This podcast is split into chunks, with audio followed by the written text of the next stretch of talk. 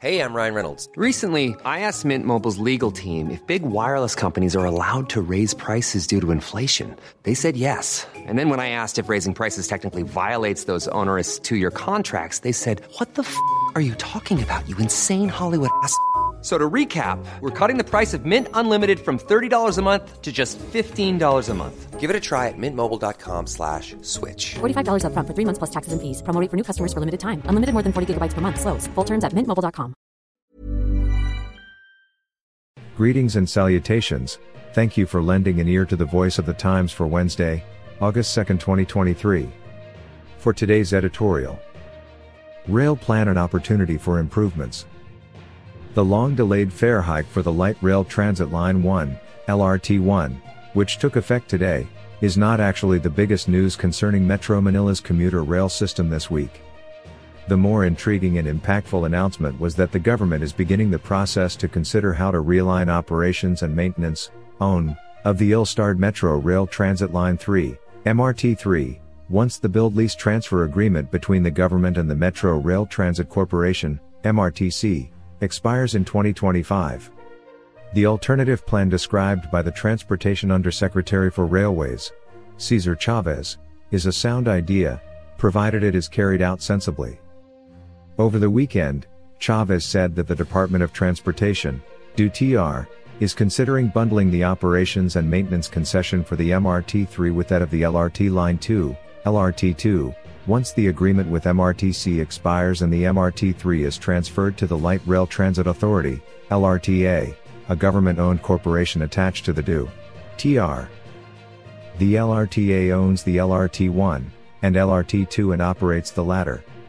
O&M of the LRT1 since 2015 has been privatized under a 32-year concession agreement with Light Rail Manila Corporation, LRMC, a joint venture of Metro Pacific Investments Corporation's Metro Pacific Light Rail Corporation, Ayala Corporation's AC Infrastructure Holdings Corporation, Sumitomo Corporation, and Philippine Investment Alliance for Infrastructure's Macquarie Investments Holdings, Philippines, PTE Limited.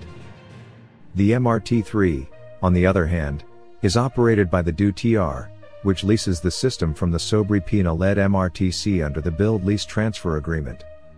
Maintenance and rehabilitation services for the MRT3 are provided under contract by Sumitomo Corporation, the original contractor engaged by MRTC to build the line, and engineering firm Oriental Consultants Global.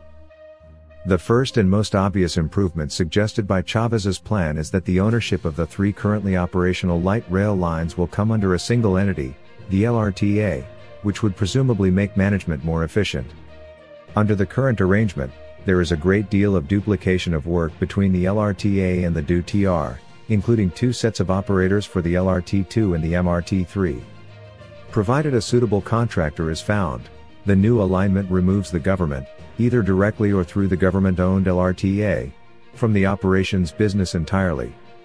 Most users of the MRT3 would hail that as a significant improvement, although the newer LRT2 is generally considered to be well run. Chavez, in fact, cited the comparative unattractiveness of the MRT3 to a potential concessionaire as a key reason for bundling its O&M with that of the LRT2. As he put it, our plan is to combine the good cake and the not so good cake to make it attractive.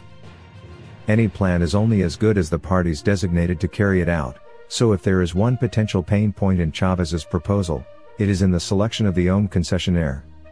Controversial deals in the past for just the maintenance of the MRT3 illustrate what can easily happen if due care is not taken in establishing strict qualifications for prospective bidders and firm standards of performance for the ensuing concession. At a minimum, qualified bidders should be limited to those companies or joint ventures that have verifiable experience in operating a similar commuter rail system, because of the critical importance of the system to the hundreds of thousands of commuters who rely on it daily. The proposed O&M deal is not for some overreaching conglomerate that simply wants to get into the rail business, but rather one that already knows how to efficiently conduct that business. Likewise, the financial state of any prospective operator must be carefully assessed as well so that the government and the public are assured that it has adequate resources to carry out its responsibilities to operate, maintain, and perhaps most importantly, upgrade the system as demand grows and the rest of the light rail network grows. Adequate resources can either be the venture's own war chest or access to substantial financing, if the latter is the case, however, no loan should require a government guarantee. However, we have confidence that under Secretary Chavez, having proposed the good idea, which, it should be emphasized, is not yet a definite plan, is also aware of the critical need to choose the right partner. As the end draws near for the current agreement on the MRT3, we will watch developments with great interest. Our longest trusted English newspaper since 1898. Now available digitally. Computer. Order the Manila Times Digital Edition. Subscribed. Get the Manila Times Digital Edition for less than 2 pesos and 50 centavos per day when you sign up for one year. The Manila Times, news source of choice, trusted since 1898.